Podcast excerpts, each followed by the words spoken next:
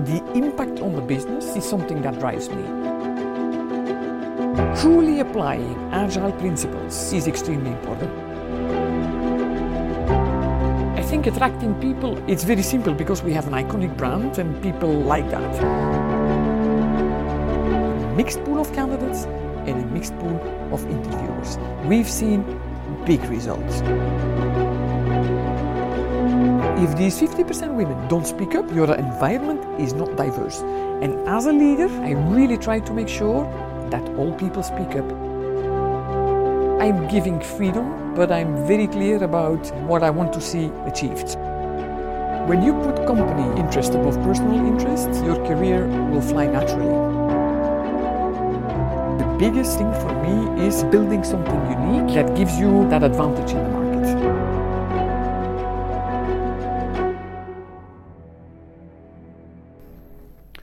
This is CIONET TV. My name is Hendrik Deckers, uh, and today I'm here with Sabine Everaet at the European headquarters of Coca Cola.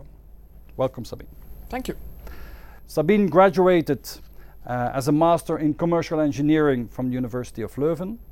In her early career, she was a consultant at KPMG and PricewaterhouseCoopers. She has a proven track record of 24 years at Coca Cola, where she started as a business analyst and now for the last 10 years has been the CIO of Europe and now EMEA. In 2011, Sabine was awarded Belgian CIO of the Year as the first uh, woman ever, and she's strongly committed to women and career opportunities and is the chair for Coca-Cola Enterprise Women's Leadership Council. Mm-hmm. Again, uh, Sabine, welcome and thank you for hosting us in your beautiful location here. A pleasure. So, what I would like to start with is uh, you told me about your outlet segmentation project as a very nice example of uh, doing innovative things with, uh, with IT and digital. Can you talk a little bit about that? Yeah, so I think about two years ago, we started working with all our business units and our bottling partners, um, understanding what was important to digitize our enterprise. And one of the things that came out was we need to become a more data driven company. And as such, we need to build out our platforms around advanced analytics. So, how do you do that? I mean, it's, it's, it sounds like an easy task, but in a global company as we are, it's quite a challenging, uh, quite a challenging task. So, what we started to do in Europe, so in Western Europe specifically, is we have kicked off a big program with our bottler in Western Europe. And the purpose actually of that program was threefold. So, in the first place, we were looking at if we want to do things more in the future together, Coca Cola Company and Bottler, would it be good to have a common infrastructure, a common platform that is allowing us to think more ecosystem partnership as it comes to sharing data, analyzing shared data, etc. So we've built out a common infrastructure. We're using the same tools now that is allowing us to work a lot more together. So that is done. And we're actually having the full Microsoft Azure environment to do so. Okay. Um, the second objective of that program was if we want to do advanced analytics in a more sustainable manner, we will have to set up an organization with the right people, the right capabilities, the right governance process mm-hmm. to make that happen on an ongoing basis and we didn't want to spend money for a one off thing. So we've built a whole operating model. We've really laid out all the roles we need on the company side, on the bottler side, on the IT side, on the business side to be able to do advanced analytics going forward in the future, right? And in that context, actually, from an EMEA IT perspective, we have set up an advanced analytics hub in Sofia. So we have a team that is a bit bigger than 10 people now with data scientists, data engineers, even visualization engineers to help the business interpret the insights. Um, so that is set up on our side. The third objective of that program was if we are able to set up, you know, we have the right infrastructure and we have the right capabilities in place, can we pilot two use cases to prove that these things make sense yeah. going forward? So we have set up two use cases or two what we, we call it use cases. It's actually two business questions we're trying to answer. And the first one is specifically for Barcelona, where we're looking at 18,000 outlets. So, an outlet for us could be a bar, a restaurant, or could be a traditional store actually. Um, and what we're trying to look at is rather than thinking about data we have from the past and analyzing data from the past, is more looking at if we add a lot more data sources and variables to the outlet, will we have a different view of the potential of the outlet rather than just looking at what we sold in the past? And what, Yep. what kind of extra data is that? So when we're thinking about uh, extra data, this is really it, it's it's external data from TripAdvisor, it's data from Facebook, it's around events that take place around these outlets, it's even weather data, predictions around that, etc. Um, so we're adding all these external sources, and then we're looking at a totally different way to these outlets. Now the thing is, where we used to classify our outlets in the past into gold, silver, bronze, you know, that's the way we visit them. So we would visit the, the, the golden ones more than the bronze ones. Yeah. But what we've seen now is we're looking at the potential is that the gold the, the bronze ones might actually have a bigger potential than, than the golden ones. So the complex thing now is, as we've done the test for the 18,000 outlets, is to truly change the way we operate. So embedding the insights into the new business processes is actually the business the, the, the biggest challenge. So uh, and I think as an IT organization you can easily drive lots of use cases and answer lots of business questions. But the business needs to be able to follow in embedding the change No. Into uh, into into the day-to-day operations. Um, now it's been a nice project. We've done a similar one in Germany actually. That was more around making sure as we launch new products that the conversion rates in the outlets was highest. Similar, uh, similarly as the one in Barcelona, the uplift in the business is, is, is quite significant. Um, and we're very proud because it's, it's been very IT driven. Um, I think we had a bit of issues in the beginning to bring the business on board. They were like, What are you trying to achieve, Sabine? But after a while, they said, Now we see the results. We really understand what you're after. So I think that's been good. And at the same time, we've been able to influence our senior leaders as well.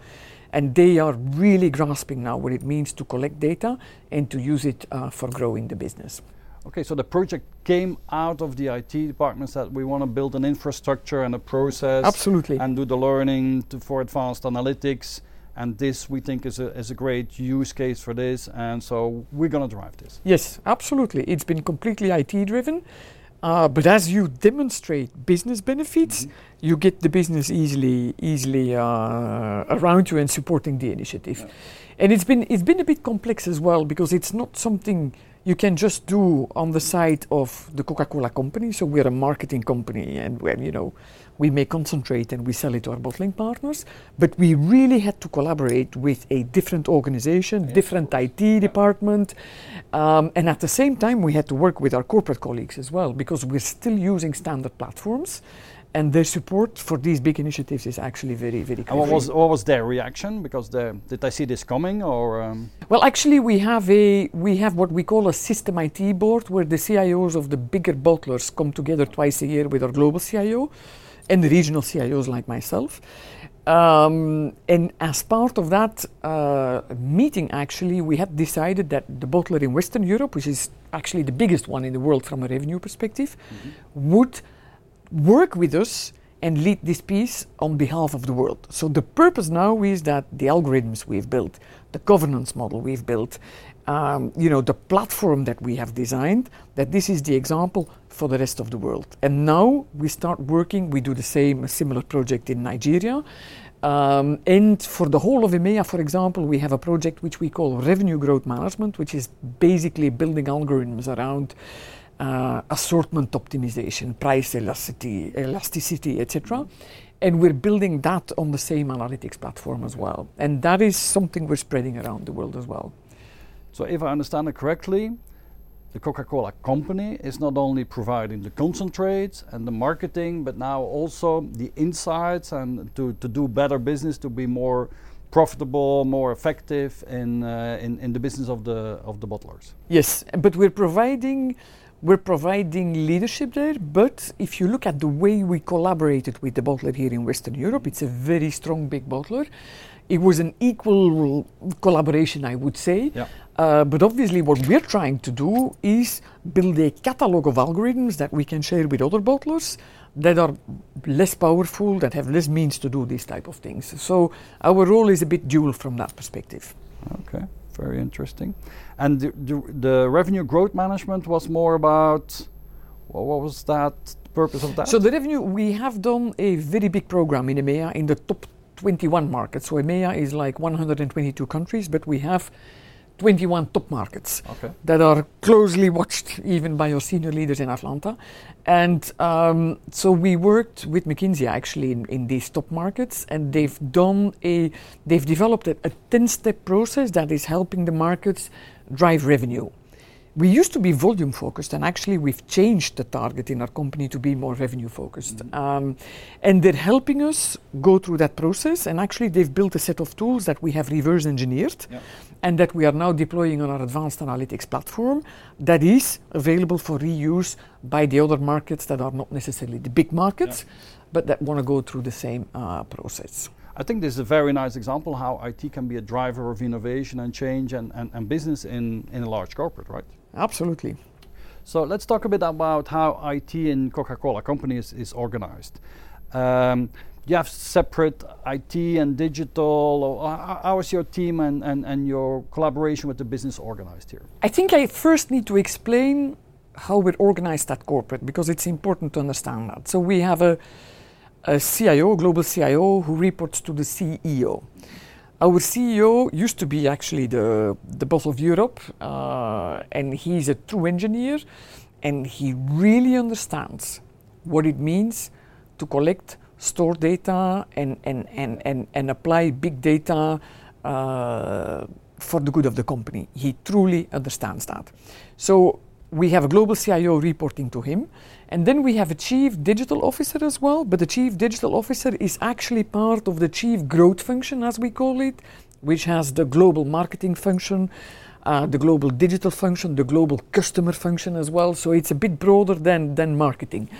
Um, so we have a chief digital officer, and I, actually I'm working very closely with this person as well when you look at that, we're working very closely with them because we built at worldwide level this digital framework I refer to. It's been there for two years, but we really use it for planning purposes and we're trying to fit all of the initiatives in in the different pillars of that digital framework but then if you come to the field like Europe Middle East and Africa we have six business units yeah in every business unit we have an IT director okay. and every business unit has a digital champion as well on the business side and they work very closely hand in hand what I have at an EMEA level as well is I have like three towers. I call it towers, but they're very important people and they are actually aligned with the structure of our digital framework.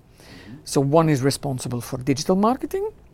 The second one does more digitizing externally with our customers. Yeah, our customers is like Carrefour or Auchan. Yeah, consumers are the people drinking our products, which is seriously different. And then the third one is more around advanced analytics. Yeah, obviously there is back office work we need to do. Um, there is there is infrastructure work we need to do, but these three pillars are the most important ones in, in our collaboration with the business. Um, when you look at EMEA, what we're trying to do, obviously, these people are connecting a lot with the functions at EMEA level, and then we have the people in the business units to drive the change. In our business, the P&L, the money, is at business unit level, so that's where the decisions are taken. It's very important. Um, and and we have we have an EMEA Digital Council where we share best practices, but we have formal steering committees for these three pillars that we actually drive and facilitate from an IT perspective, but we co-chair with marketing, we co-chair with the customer team, and we co-chair with the strategic uh, function. So that's a bit the way we operate. So it sounds very integrated. It's extremely matrixed, I would say. Okay. Yeah and your role. How, how would you describe your role in, in this matrix and this organization, and how has it changed over the last 10 years, five years, let's say? Yeah, I guess if, if you look at my role, I think the, the, there are two pieces that are extremely important. It's, it's the connection with the business and defining the strategy, understanding how you apply new technology and make it relevant for your business. It's not just bringing the fancy stuff in because it needs to be at the right time for the right uh, business objective. So that's one one piece of, of my role. Mm-hmm. The second piece for me is truly inspiring the teams and executing the promises you make. Um, and, and I think it's, it's, it's, a, it's constantly balancing between these, these two and setting expectations on, on the business side as well on, on what you can achieve. Yeah. So that is very important uh, in terms of my role. Now, if you look at how things have changed the past five to 10 years, I think there is an internal factor that is important. Mm-hmm. You see a constant move of centralization, decentralization, insourcing, outsourcing, and all of that. I think it's nice after 18 years of restructuring that we can now start up building up internal capabilities again. So I'm building uh, quite a big team in Sofia. We're like 130 people now. We're supposed to be 200 uh, in several months from now. But we have the opportunity to build something up, which is which is a very positive feeling after having uh, laid off many people, to be honest, and, and, and outsourced a lot. Um, so there is that internal factor that changes your role drastically, but obviously there is the external factor as well, where you have the quick change of technology. So applying the technology in your traditional business is something to watch out. But I guess the biggest change is is this is all these big companies that are disrupting the traditional industries and that work a lot more in, in, in, in ecosystems. They take a lot more partnerships within a bigger uh, unit. They use technology at the basis of their business, and that's one of the most things that we need to watch out and where we have a role to play as to what does it mean for our company, yeah. for our traditional business, how can it generate extra revenues, and how, how do we fit in that bigger ecosystem and where can we build partnerships uh, for the future? How could, I mean, Coca Cola is a, a, traditional company. How, how could the Coca Cola model be disrupted? It's, it's not something that you can replace with an app.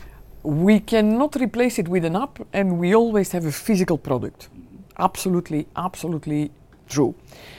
Uh, that said, we have a, big consumer app in Eastern Europe live now, which is helping in a totally different way to, to engage with our consumers in, in ways that we couldn't do before. Which is very important because that's where we find our, our teens as well, with whom we connect a lot, of course. Um, the second piece is if you look at um, the, the vending machines we have, the, the coolers we have, mm-hmm it used to be a physical machine where you take a product, but now if you make these smart coolers, if you connect these devices, you can do simple things like asset management, predictive maintenance, but the opportunity to connect with the consumer again at the point of sales is huge. We also have the opportunity, we have uh, the freestyle machines. I'm not sure whether you know our freestyle machines, where you can actually uh, take a product and mix the product according to your personal choice the question is do you keep it just in, in restaurants in, in Horeca or are we allowing to have these type of things at home? And what does it mean in terms of collecting data understanding our consumers etc um, now one of the other things i want to say is that if you look at our strategy going forward now um, we're actually wanting to be a lot more consumer centric than we've ever been. We need to. If we want to grow our business we need to.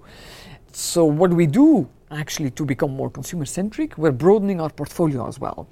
So what you're seeing is that we, we are going through quite some acquisitions. Yeah. So, for example, Costa Coffee. I think it's maybe a, a, bit less big in Belgium, but if you go to the UK, if you go to China, it's huge. So we've taken over Costa Coffee uh, about about well, actually fully taken over at the beginning of the year in January. But if you look at the way these companies operate, in a, with a different mindset because it's a lot younger companies, the way they use consumer data, loyalty, and all of that, we can learn a lot from that. So as we do acquisitions, we take all these uh, capabilities and tools uh, with us as well. You, you, you, talked about that you're happy to insource back, to bring in the team. In your organization, what makes sense to outsource and where do you say these functions we absolutely need are crucial and we need to keep in, in, in, the house. Well, I think I think uh, for me it's fairly simple. There is such a thing as commodity services, and there are things that give you a different competitive advantage, and that's for me the basic choice. Uh, so you want to build internal capability where you believe that you know that you build competitive advantage. Now that's it. I told you we are the Coca-Cola company, and there is, it makes sense from time to time, even for commodity services, to build up internal capabilities if we can deliver the services later on to our bottling partners. So we build synergies in, in, in the whole system. But the biggest the biggest thing for me is Yeah. building something unique that gives you that advantage in the market. In EMEA, you have a big team in Sofia. How is your team organized in, in the different regions? And, and, and can you talk a bit about your management style? How do you attract the right people? How do you make them happy and successful? How do you retain your people? Talk a bit about how you build teams. Yeah, so we were talking about the structure. So I have my IT directors in the business units. Um, I have quite some people still here in Brussels that are more the towers, as we said. So, um, and and they are doing more the client-facing roles, and the delivery happens then from Sofia. So that is, in, in very short, how we are structured. Now, I think I think attracting people attracting people at Coca-Cola is not always that difficult. It's very simple because we have an iconic brand and, and people like that. Um, I have been here for 24, 24 years myself, so I, I need to bad. admit that we don't have many people leaving either. Um, but, but I think there is the iconic brand. Obviously, what Coca Cola does, we have very, very good leadership programs as well. So we give a lot of opportunities for people to develop themselves, both uh, from a leadership perspective as well as any technical skills um, they want to develop. Um, but there's maybe one element I would like to stress here. Obviously, I've been chairing the Women Leadership Council for five years, uh, between 2013 and 2018. And we've actually put a lot of effort in making sure that we have more female participation in senior uh, leadership roles. And we actually moved from 21% in 2013 to 38% in 2018. And I think that's been a big achievement. Obviously, we've put quota, and I must admit these quota have helped focus on the right things. Uh, but one of the important elements we discovered was that the point of recruitment of people is extremely important. Yeah. So what we see is that when you, as a line manager, you want to recruit people, obviously you want to do that as soon as possible. The sooner it's done, the easier for you because you don't have to fill the gap. Now, what I've noticed is that if I give myself the time to push our HR services to really find a balanced pool of candidates with an equal number of females, males, and on top of that, if we interview, if we have the, the, the interview panel be 50 50 mixed as well, we've seen big results. So, one of the things we're trying to do now is, from, a, from an HR perspective, is making sure as we try to acquire talent, is have a, a mixed pool of candidates and a mixed pool of interviewers. And we've seen a drastic change since then. And what's the result if you have a team of 20% women or 40% women? What, what, what changes in a, in, a, in a team? Well, actually, actually, you know, th- what the studies say is that whatever number of people you have in a meeting room, as from the moment you have three women, you break through the the, the traditional typical stereotype of environment. So I'm not sure the 20 to 40 percent makes a difference. I think as a leader, it's extremely important that you accept diverse contributions. So you might have a meeting with 50% women, 50% men. If these 50% women don't speak up, your environment is not diverse. And as a leader, and I think I'm trying to focus on that based on all uh, the things I've been involved with in the past, I really try to make sure that all people speak up. And it's not just about women, it's about more junior people, more senior people. You know, we have a team obviously crossing to South Africa in, in, in you know, different ethnicity, different religions, all of that. Yeah. But as a leader, focusing on making sure that people uh, contribute in a diverse way is actually the most important one. And you get better creative ideas, you get a different culture, you get more collaboration. What is the result? Well, the, the thing is, the thing is, you have a better reflection or a better mirror of society in your team Yeah. that is helping you to take decisions that is more relevant in the market and creativity and innovation is anyway boosted by it because you come with so many diverse ideas that actually when you can build on each other you come to the to the next idea So for you, diversity is it reflects the customer, the end customer. So therefore, we better understand it and and it brings more creativity, new, better ideas. it boosts your business performance for sure that's been proven in many studies yeah Okay. So let's let's talk about a bit more about we talked about management, but let's talk about leadership. Why do people want to work for you? What makes you special? What makes that they want to join Coca-Cola and but also want to join you in, in, in your team? I think there is an element of authenticity that is important. I think uh, being an authentic la- leader and having one story is, is extremely important. The other element I think that helps people is truly empowering the teams, truly trusting the teams. Um, I've had examples in the past of people that truly micromanage me. I'm not a fan of that. I, I really struggle with that, to be honest. So I'm, I'm giving freedom uh, to the teams, but I'm very clear about what I want to see achieved. So it's more about working with them on the direction, but then letting them define how they achieve the goal. Um, and I think that is very important. And, and one of the things that inspired me as a leader, that helped me, is I'm actually I'm actually very keen on helping people, developing people, making sure they grow, etc. And that's something that I think I bring to the teams. You know, when you look at the engagement survey, actually, I was very proud of that. Our team, our EMEA IT team, we had for every category 15 to 20 percent higher scores versus global IT versus the company. So I think we're doing certain things right. Um, and and one of the other elements that came out was that I'm I'm trying to listen to the teams as well because sometimes people more down in the organization struggle with certain things and leaders are not always open to listen to that. Yeah. And I think it's important to understand that.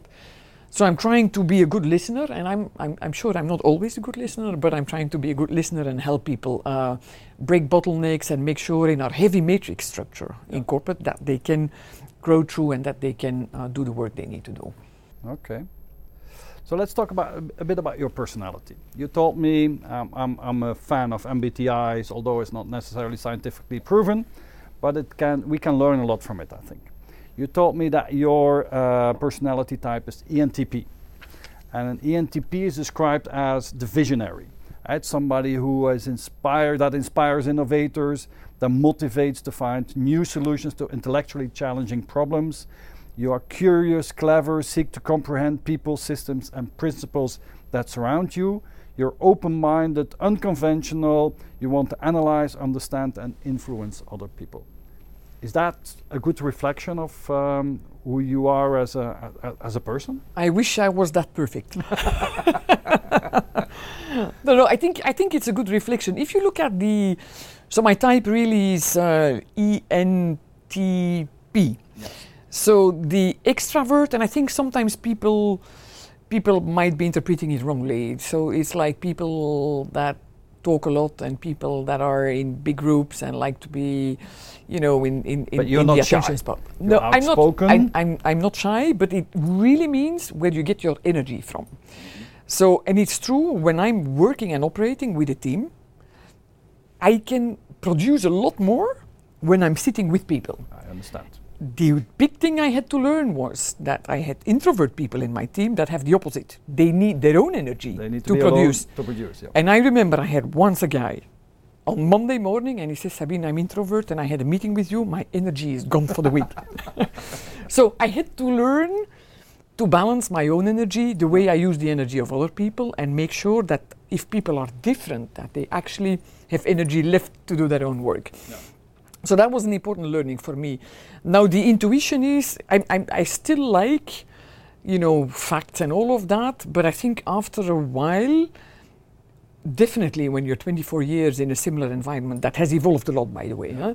I think you start understanding some of the some of the triggers and you use some of your gut feeling to take decisions, which has proven in general to be okay, but obviously it's not always the right decision. But even with facts, you can take. You don't can need take all the details. No, no, as, no, no, As no. long as you understand the concept, Absolutely. the big pattern, then you're ready to de- Yeah. make decisions. Yeah, absolutely. Then when we talk about the T, I used to be an F actually. I used to be more feeling and people focused. Um, but then I had a coach and she said, Sabine, be careful, don't be mother hen. So I was quite close to my people. And the problem is when you work long in a company, you, you build up quite some deep relationships with certain people. And when you grow, sometimes you have to take very hard decisions. So at a certain point in time, you need to learn to take distance from people as well and do these type of things. So that's one of the things I've evolved in. And then the last one, perceiving I'm extremely flexible, open-minded. I like change a lot. I even like change. So it's not that I'm struggling with change, but I like it. Um, and, and I'm always open to consider different options and change, uh, change the way we go if the context is demanding. So, so I'm very fine uh, doing so. Let's let's test this here. Um, I've uh, studied uh, or I, I researched a bit on the ne- on the weaknesses side of an ENTP, and we're just trying out this. They say uh, ENTPs can be very argumentative, insensitive, intolerant, difficult to focus, and you don't like practical matters. Do you recognize any of that, and how do you work with that? Because nobody's perfect, so we all has have our development areas, let's say. Yeah, I think the biggest one is most probably is the po- the focus piece. So I like to know a lot, to know a lot of people. I'm, I'm, I'm, I'm reading a lot as well, and I know for my work, I, I constantly have to remind myself, Sabine, these are the top three things, and I'm going to focus on them. Because everything is interesting. Absolutely. So, but it's an absolute focus point, and I've done a leadership program with feedback, and it's exactly the point that came out. I'm not sure I argue for the principle of arguing. I might have given up. Okay. Now, um, what is your one is one of your most important uh, personal mantras? Tell me about your personal mantra. And so, one of the things I would typically say to younger people and, and, and people in the team as well is when you put company interest above personal interest, your career will fly naturally. Yeah.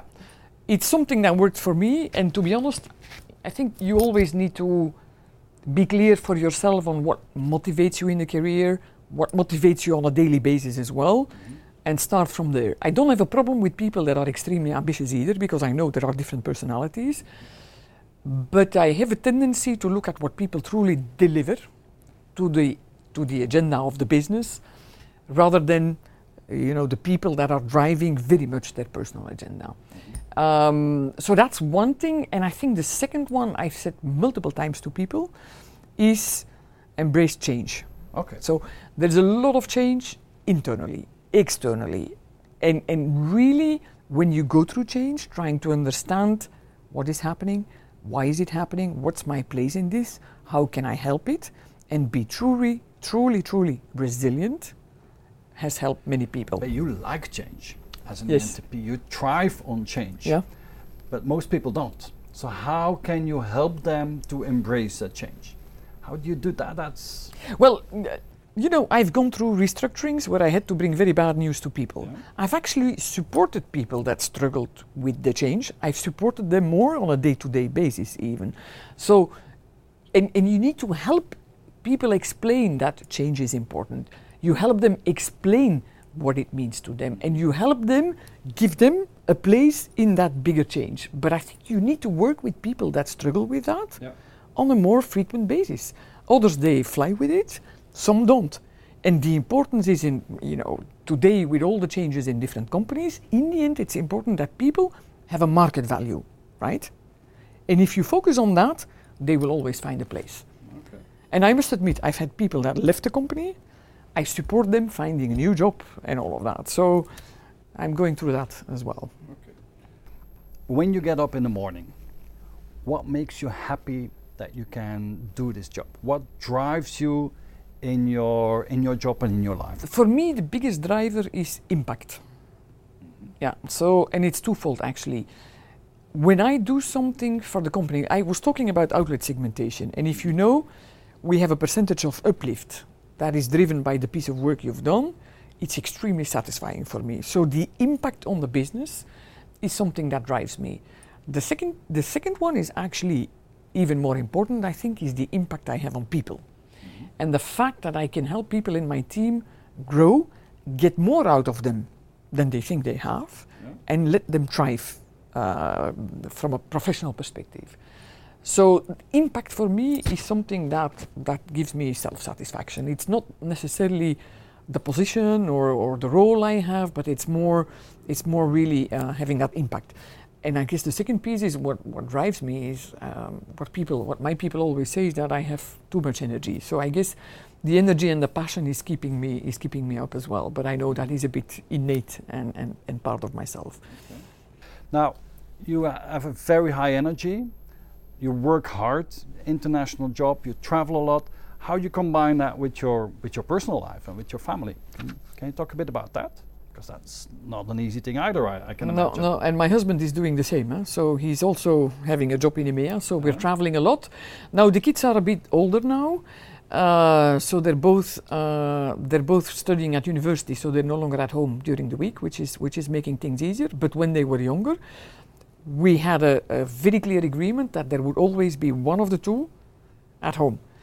So our, our, our, respective assistants actually, they were scheduling the meetings in our respective calendars as well. So we knew when one was traveling uh, versus the other. And, and that's the way we, we kept up with, with the kids. Now, um, I must admit that the balance isn't always easy. And, and actually, I had a little health hiccup uh, about two years ago um, which has has made me think a bit differently about life as well. So I guess I was immune to stress, but but apparently it wasn't. Um, so one of the things I've really changed in my life now is that I'm actually meditating on a day-to-day basis. I'm doing yoga every day, and it's something I can encourage everyone to do. And don't wait until you have a big hurdle or a big a big uh, problem in life. Yep. Um, and it's really helping you to come to yourself, to focus as well. So that's one of the things that helped me in my professional life as well. And, and, and it's really thinking about the now, here.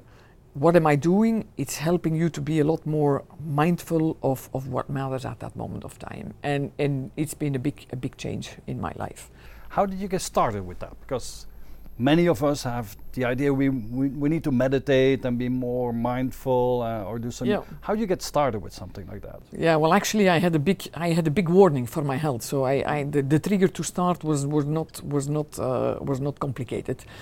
But I was at home for several months, so I've actually followed a real mindfulness course. Mm-hmm. So I went three hours a week for eight weeks to a training, and um, and since I've left the training, I haven't missed one day. But you know, the only thing is, you know, I hope I can encourage people by spreading the word to do that and trigger them to start doing it uh, before you get before you get the the warning in life. So could could you formulate doing your daily meditation? What does it what does it bring you? What is, how did how has that changed your life? How has it changed my life? It's it's allowing you to declutter. I would say there is a lot of there is a lot of um, I don't know how you say it in English. Noise, mm-hmm. clutter. There is a lot around people. Even now with social media, the distraction there is in life is huge. I've completely gotten rid of it, to be honest. Because if you look truly at what's on there, what it brings to you in life, it doesn't help. So it's freeing up lots of quality time, lots of time you can find rest, lots of time you can actually spend with the people you truly like. Um, and at work, at work, you can do the same. It, it helps you look at the things that truly matter. Mm-hmm. Okay.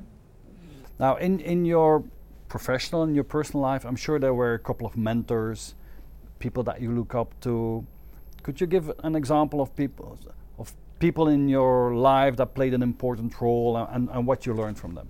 Yeah, I'm not going to give a famous name here. I'm, I'm going to talk about a previous boss I had actually. I had a, a female CIO, a British lady. Uh, I think I worked for about three, four years for her at the beginning of the years 2000.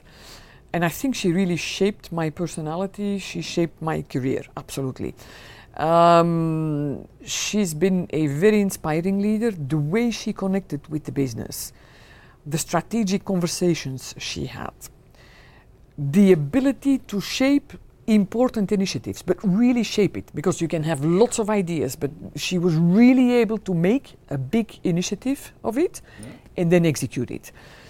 And the way I was working with her, um, she absolutely got more out of me than I thought, and it boosted my confidence.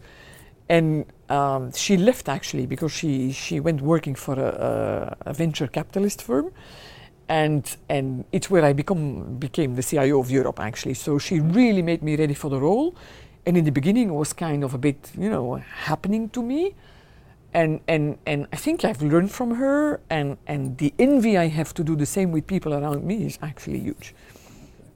Now we're doing the the, the series of interviews to. Uh, to research and to find out what is the DNA of, of su successful international CIOs. And so, if you would um, need to give advice to um, future CIOs, people that asp are aspiring to become the digital leaders of the future, what would be the things that you would that you would advise them? Specifically for CIOs, yeah, because we have leaders and then and then CIOs. Um, if you if you specifically talk about international CIOs, there is obviously there's clearly two components. Eh? You have the international component and then there is the technology. Um, if you talk about the international component, all big companies have fairly complex structures, are highly matrixed, most of them, and some have the capability to still be very agile, and others struggle with old processes, bureaucracies, etc. So truly applying agile principles in a traditional environment is extremely important. Now, if you're a CIO of one of these new companies, I think the balance might be opposite, where you need to think about how, how do you how do you start from a, a, a small company that's built on technology and how do you become a bigger company? It has different challenges, and I, I, guess I have less less experience with that. But in a corporate, uh, it's you need another approach. But in corporate organizations, yeah, and, and agility is important because of everything moving so fast, competition moving fast, technology moving fast. The tech firms in itself that are disrupting your industry are, are, are, are very fast in not just applying technology but also building partnerships.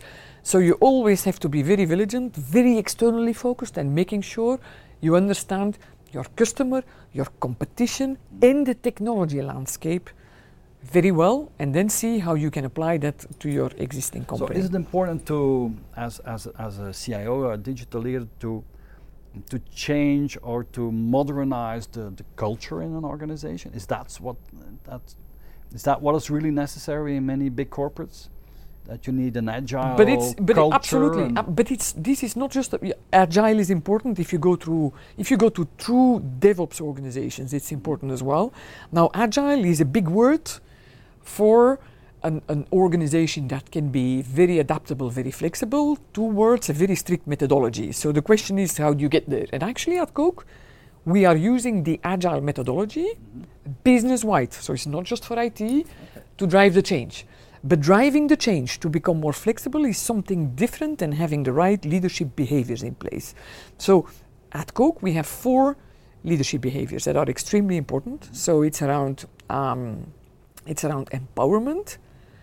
It's around empowerment, empowering the teams, trusting the teams. It's around curiousness, so be very, very externally focused.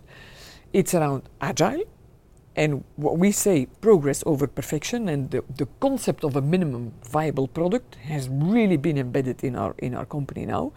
And then the last one is something we did with the leadership council we put uh, inclusiveness as a fourth uh, uh, growth behavior as well. And then making that change behavioral is very important. Now, we had a very, very big uh, top 200 uh, leadership meeting in, in Vail uh, at the end of February. And one of the big things that came out is that as a leader, it's important to create a safe environment. And therefore, as a leader, it's okay to demonstrate your own vulnerabilities. And that's if, if it's only that is that is the big thing we're trying to change now. But you need to have the capability to yeah, absolutely. It's complete authenticity. Yeah. Very interesting. Are there other topics that you wanted to discuss? Well, if, if you were on this side of, uh, of, of, of this interview, what is the what would you ask yourself? What is it that you would still want to share with our community of CIOs? Yeah, I think maybe one of the things. Obviously, I'm talking. I'm talking with the perspective of being part of a big uh, corporate organization. Mm-hmm. Um, and I've spoken a lot about the ecosystem partnerships, etc.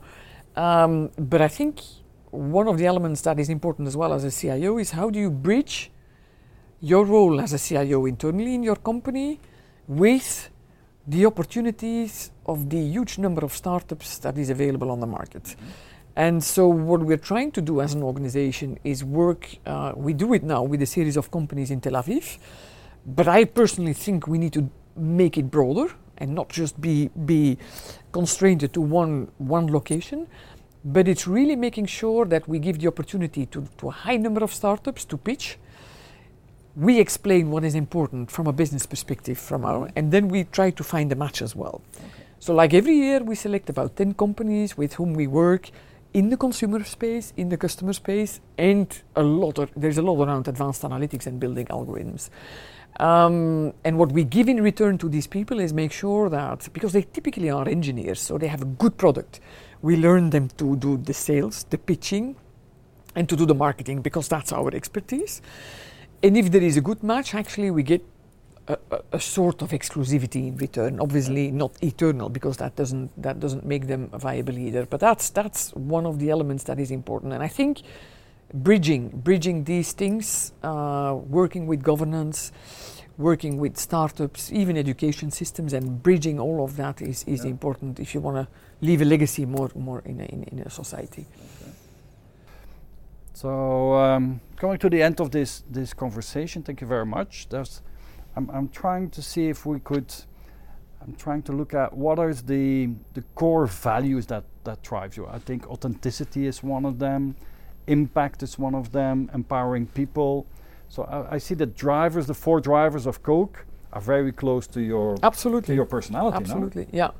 But I think for me, the the authenticity, honesty, is extremely important. Um, have one agenda, whether you know, independently of who you talk to, you have a clear set of principles you stand for, and that is you.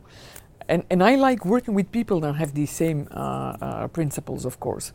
Now, one of the things, if you talk about honesty, authenticity, if I think if I think what I'm trying to bring to my kids as well, it maybe has to do with inclusiveness, diversity, but I think it's important for my kids to be able to do critical thinking, I think our education worldwide, and, and you see it happening, has clearly a lack of critical thinking.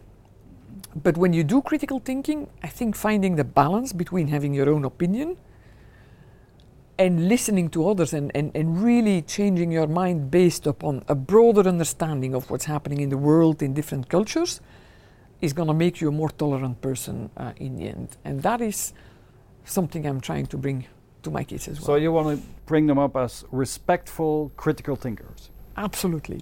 Okay, good. Thank you again, Sabine, for this wonderful conversation. Pleasure. Uh, it's I, I thank you for uh, sharing all your insights and your visions and uh, and and and how you're organized and how you're wired yourself. I think this is a very nice example that many people can learn from uh, and, and a good example of the DNA of a successful CIO. Thank you very much. Thank you.